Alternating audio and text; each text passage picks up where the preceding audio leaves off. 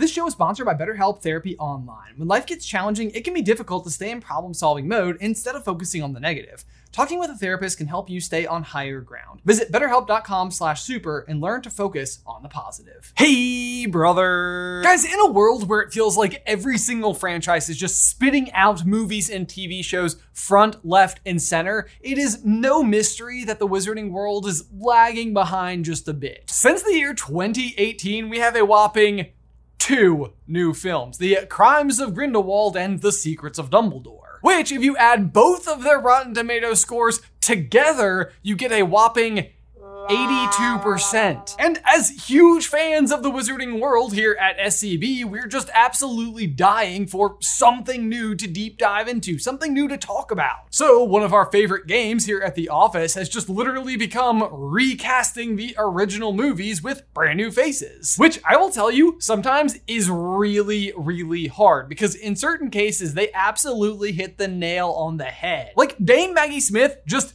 is McGonagall. And Robbie Coltrane as Hagrid is just quite literally as close to what I pictured in my own head as a little kid as humanly possible. But on the other hand, the moment you come up with someone new who could play a given character, it is amazing how quickly at times it feels like it is a perfect fit. Also, on that note, just putting this out there, like Warner Brothers, if you happen to be listening. If you're looking for someone to, you know, write a new show about, I don't know, the founders of Hogwarts, let's say, we're available. We're free.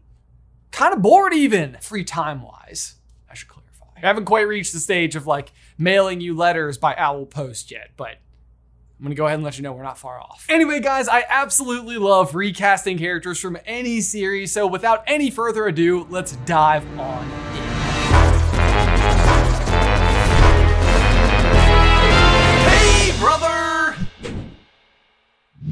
Guys, I just wanted to invite you to Fandom Trivia this Friday night starting at 6 p.m. Eastern Standard Time right here on the Super Carlin Brothers channel. We'll have fun new announcements and cool prizes for the winners. Mark your calendar, set a reminder. We hope to see you there. Okay, so as we dive on in, our only real stipulation as we go about choosing actors for these specific roles is that we want to stick to the original idea, which is that they are all supposed to be British. So, needless to say, all of our selections will be British. And the other thing we decided on was not recasting the Golden Trio. Harry, Ron, and Hermione are obviously all young kids at the start of their journey, and to be honest with you, I don't know that many 11 year old British actors. And for that matter, even if I did, I 100% think that this is kind of like the Star Wars rule. They should find completely undiscovered talent. But that doesn't mean we don't have a ton of other characters to dive into, so let's go ahead and kick off in order based on appearance in the movies. Character number one will, of course, be Albus Dumbledore, who, despite being such an absolutely iconic iconic character,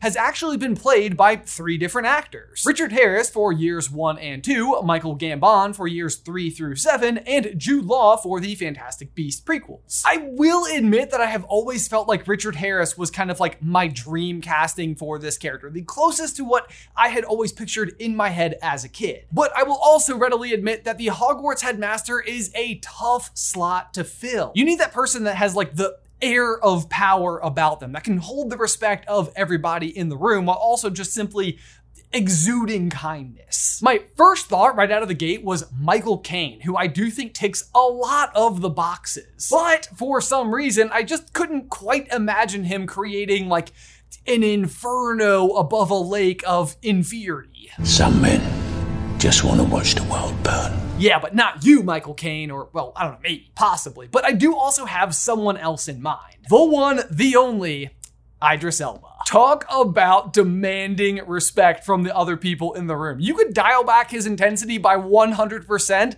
and still be at 100%. But at the same time, I feel like he also possesses that sort of like light-hearted, kind Heimdallness from Thor. And not to forget, something I can't believe actually played a role in this decision, but the enthusiastic politefulness of the booking.com guy. We're definitely not lit. Plus, if his favorite flavor of jam isn't raspberry, then I'm the queen of England. Speaking of the Queen of England, or I mean Minerva McGonagall, like I said before, Maggie Smith is just accurate historically and fictionally. I've always wanted to use that spell. Because of this, McGonagall is one of the absolute hardest to recast on the entire list. But I do think that we have landed on an absolutely perfect candidate Hannah Waddingham. You probably either know her as the Shame Nun from Game of Thrones, or literally the exact opposite character, Rebecca from Ted Lasso. One is wildly strict and terrifying, while the other is absurdly kind. While I will mention, still maintains a certain intensity, if you will. And if that doesn't average you out to exactly one Minerva McGonagall, then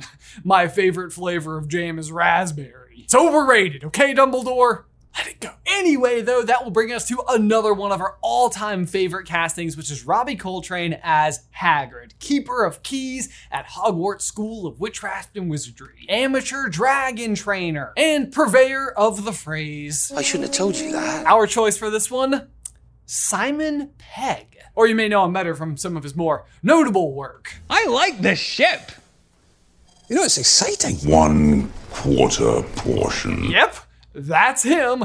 Basically already Hagrid. Am I right? Minus the warm, welcoming smile, generally good nature, and generosity with baked goods. To be fair though, these are qualities that Simon Pegg brings to pretty much every other role he's in, especially the baked goods. Next up we have Vernon Dursley, who is usually played by Richard Griffiths, but we're going to replace with Matt Berry. If you are unfamiliar with Matt, then I highly recommend you look him up. His particular brand of comedy typically has to do with being extremely arrogant, dim-witted person of authority. Yes. Which is perfect because it is basically the exact casting call for Vernon Dursley. But that, of course, brings us to the question of who will be the Petunia to our Vernon. Our pick is going to be Phoebe Waller Bridge. She is best known for her leading role in the show Fleabag and has this like incredible sense of sarcastic humor that I think could turn some of the Dursley scenes into like more comical unless like your skin is literally on fire. But on the polar opposite end of the spectrum from the Dursleys is of course the Weasleys. Molly and Arthur. Now, granted, we don't actually see Arthur in Sorcerer's Stone, but they are kind of a package deal, so we're gonna do them together. Arthur, we actually had quite the lineup for, but I think that we can all agree that the most obvious casting, we'll say it on three now one, two, three, Jason Momoa. But, you know, then of course we decided that he was a little too rugged and handsome for someone like Jason Momoa to play. Also, Momoa just doesn't really have the height, you know what I'm saying? Like 6'4? Needless to say, though, I do think we found someone who does properly fit the bill, or should I say Arthur. Coming in at a wildly appropriate 6 foot 7, Stephen Merchant. I know it's crazy that the two people who perfectly fit this particular role are also the celebrity boxing match people have been asking for for years. Merchant versus Momoa, who you got? No, but seriously, while Stephen Merchant might be a little bit taller than you could expect for a character like Arthur, he does have like this nerdy jovialness about him that is a perfect fit. Like I can just already see him asking Harry the actual function of a rubber duck in earnest. What exactly is the function of a rubber duck? Which brings us to his beloved counterpart, the fierce Molly Wobbles. And believe you me, we went fierce with this one. Hayley Atwell. Yeah, let me just ask you this. Who is the most superhero mom in all of Harry Potter? Answer, Molly Wobbles. So then who better to play her than none other than Captain Carter. And not for nothing, but this also plays really nicely with my crossover fanfiction where she one halves Bellatrix Lestrange with the shield. Not unlike how she herself got one half with the shield in Doctor Strange. Either way, she's warm and loving, but could also just completely kick your Language. And guys, now we need to take a brief pause to give a huge thank you to today's sponsor, Bespoke Post. I love that Bespoke Post is a sponsor of the channel because I have been a subscriber for years. And a huge reason behind that is because they have a massive selection of really cool products every single month that are sourced from small businesses. They deliver these in their monthly box of awesome, which comes with a huge variety of options to choose from. After a recent camping trip, a friend of mine had this really nice hatchet that he was able to use to shave wood down to start fires with. So the very next month, when the swing box became available, I had to pick up this small hatchet. I've only had this thing for a few weeks and I've already put it to tons of use in my backyard. But if that's not your bag, then maybe this cooler from the chill box will be. I got this one last year and took it on all sorts of trips, whether I was going on vacation, camping, or tubing on the river. But really, these two boxes are just a testament as to how different they can be and how useful they are depending on what you're looking for. Next month, I've already got my eyes on the polished box, which comes with an all in one shoe care system, which is perfect because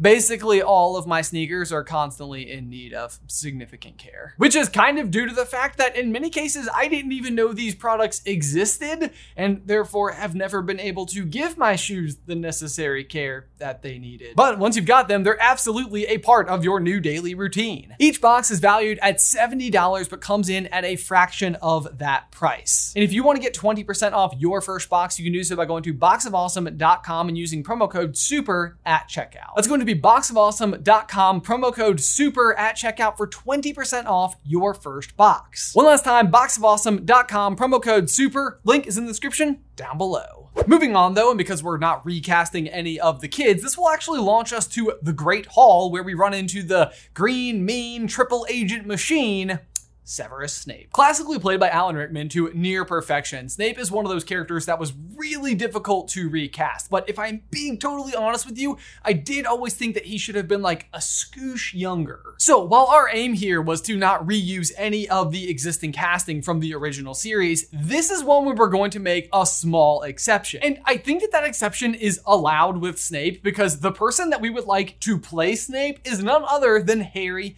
himself, Daniel Radcliffe. But I am the chosen one. Yeah, you are, buddy. For some reason, I feel like the person who previously played Harry playing Snape makes it so much easier to stomach him just being an absolute terror to him. Like, let's just dial Snape right up to 11.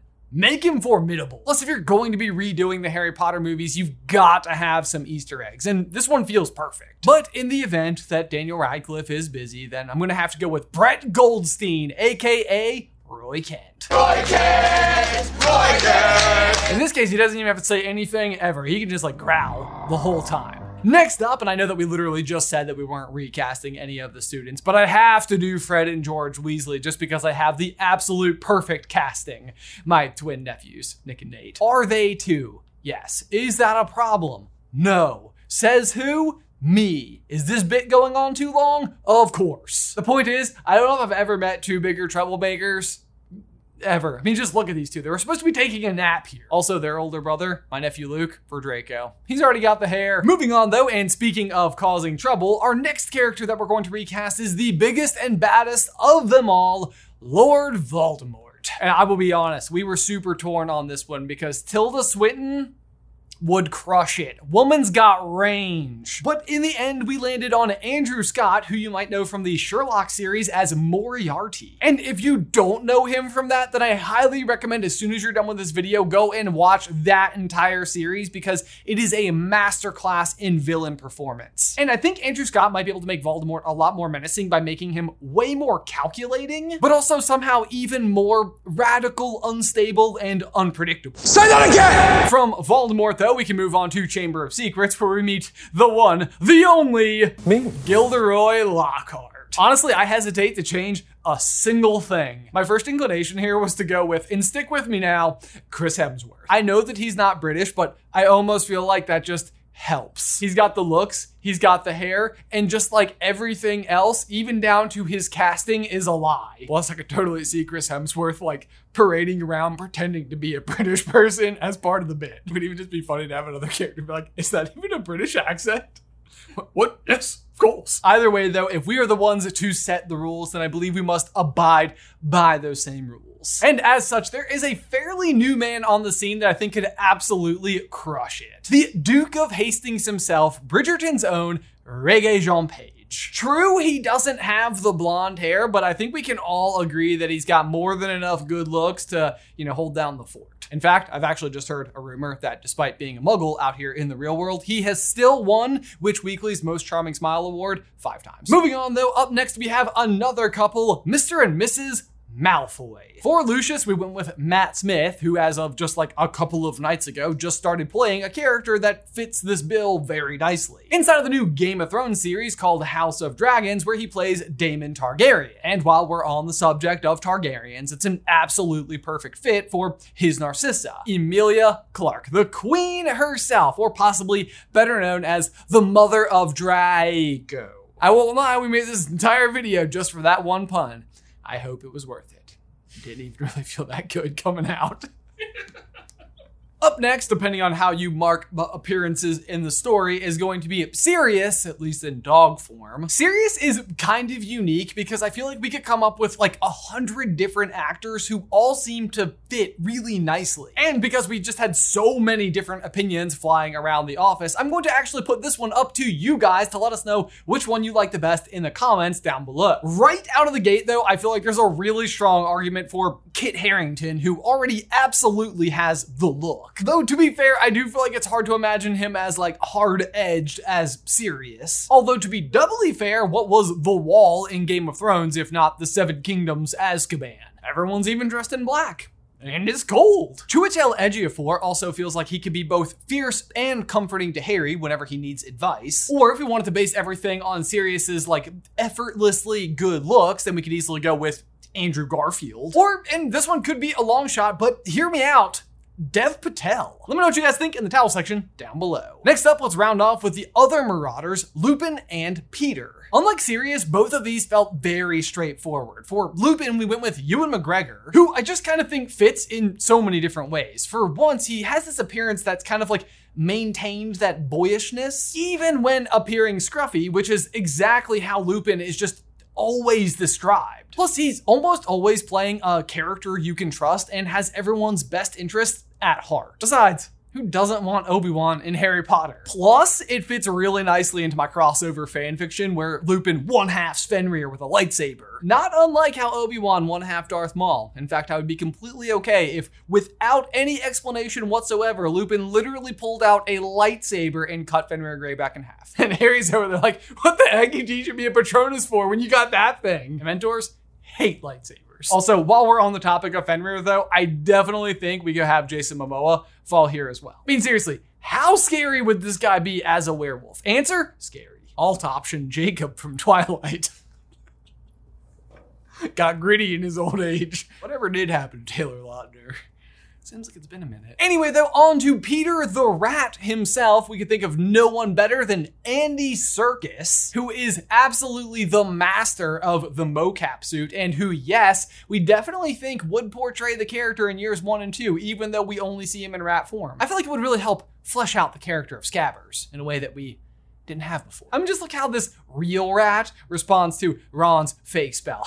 I'm t- I'm just not buying it. Moving on past the Marauders, though, we can move into year four, Goblet of Fire, with the ever iconic Mad Eye Moody. Typically portrayed by Brendan Gleeson, this time we thought we would go a little bit more Norwegian. Yeah, we're breaking our British rule because we absolutely love it. And it's our rule, so we can break it if we want to. Once again, we're going to borrow from the Game of Thrones cast with Tormund Giantsbane, aka Kristofer Hivju. In this adaptation, I think that Moody would be even more menacing, albeit one third as steampunk, which honestly, I never really super loved as part of the aesthetic for this character anyway. But you give Chris here one giant magical eye, scar up his face, a lot, and maybe have him, the actor, carve his own wooden leg for good measure. And bam, you have a truly menacing and wild, although still kind, Alastor Moody. While we're at it, we should probably mention his protege, Tonks, who we are going to be recasting with Millie Bobby Brown, aka Eleven from Stranger Things. And if you think that she's a little bit too young for this part, I would actually disagree because she's supposed to be a pretty young character. Plus, at the rate Warner Brothers is cranking out these movies, it'll probably be a decade before we get there anyway. Plus, plus, Tonks can change her appearance at will, so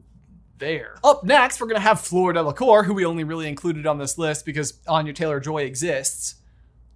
That's all. And lastly, we find ourselves at Professor Umbridge, who I've gotta say is really difficult no matter what. She's another one of those where the existing actress is just truly spectacular in Imelda Staunton. She perfectly pulls off a character that you hate so much that you actually start to like come back around to loving again. Only almost though all the way. Our vote for the recast here falls on the shoulders of Olivia Colman from The Crown and The Favorite. She fits the bill and absolutely has the skill to back it up. And let's be real, if you can pull off the Queen, then you can also absolutely pull off someone who very incorrectly believes that they should be Queen. But boom, there you go, guys. The Harry Potter movies completely recast. Be sure to let us know who you would do differently and who you would choose in the towel section down below.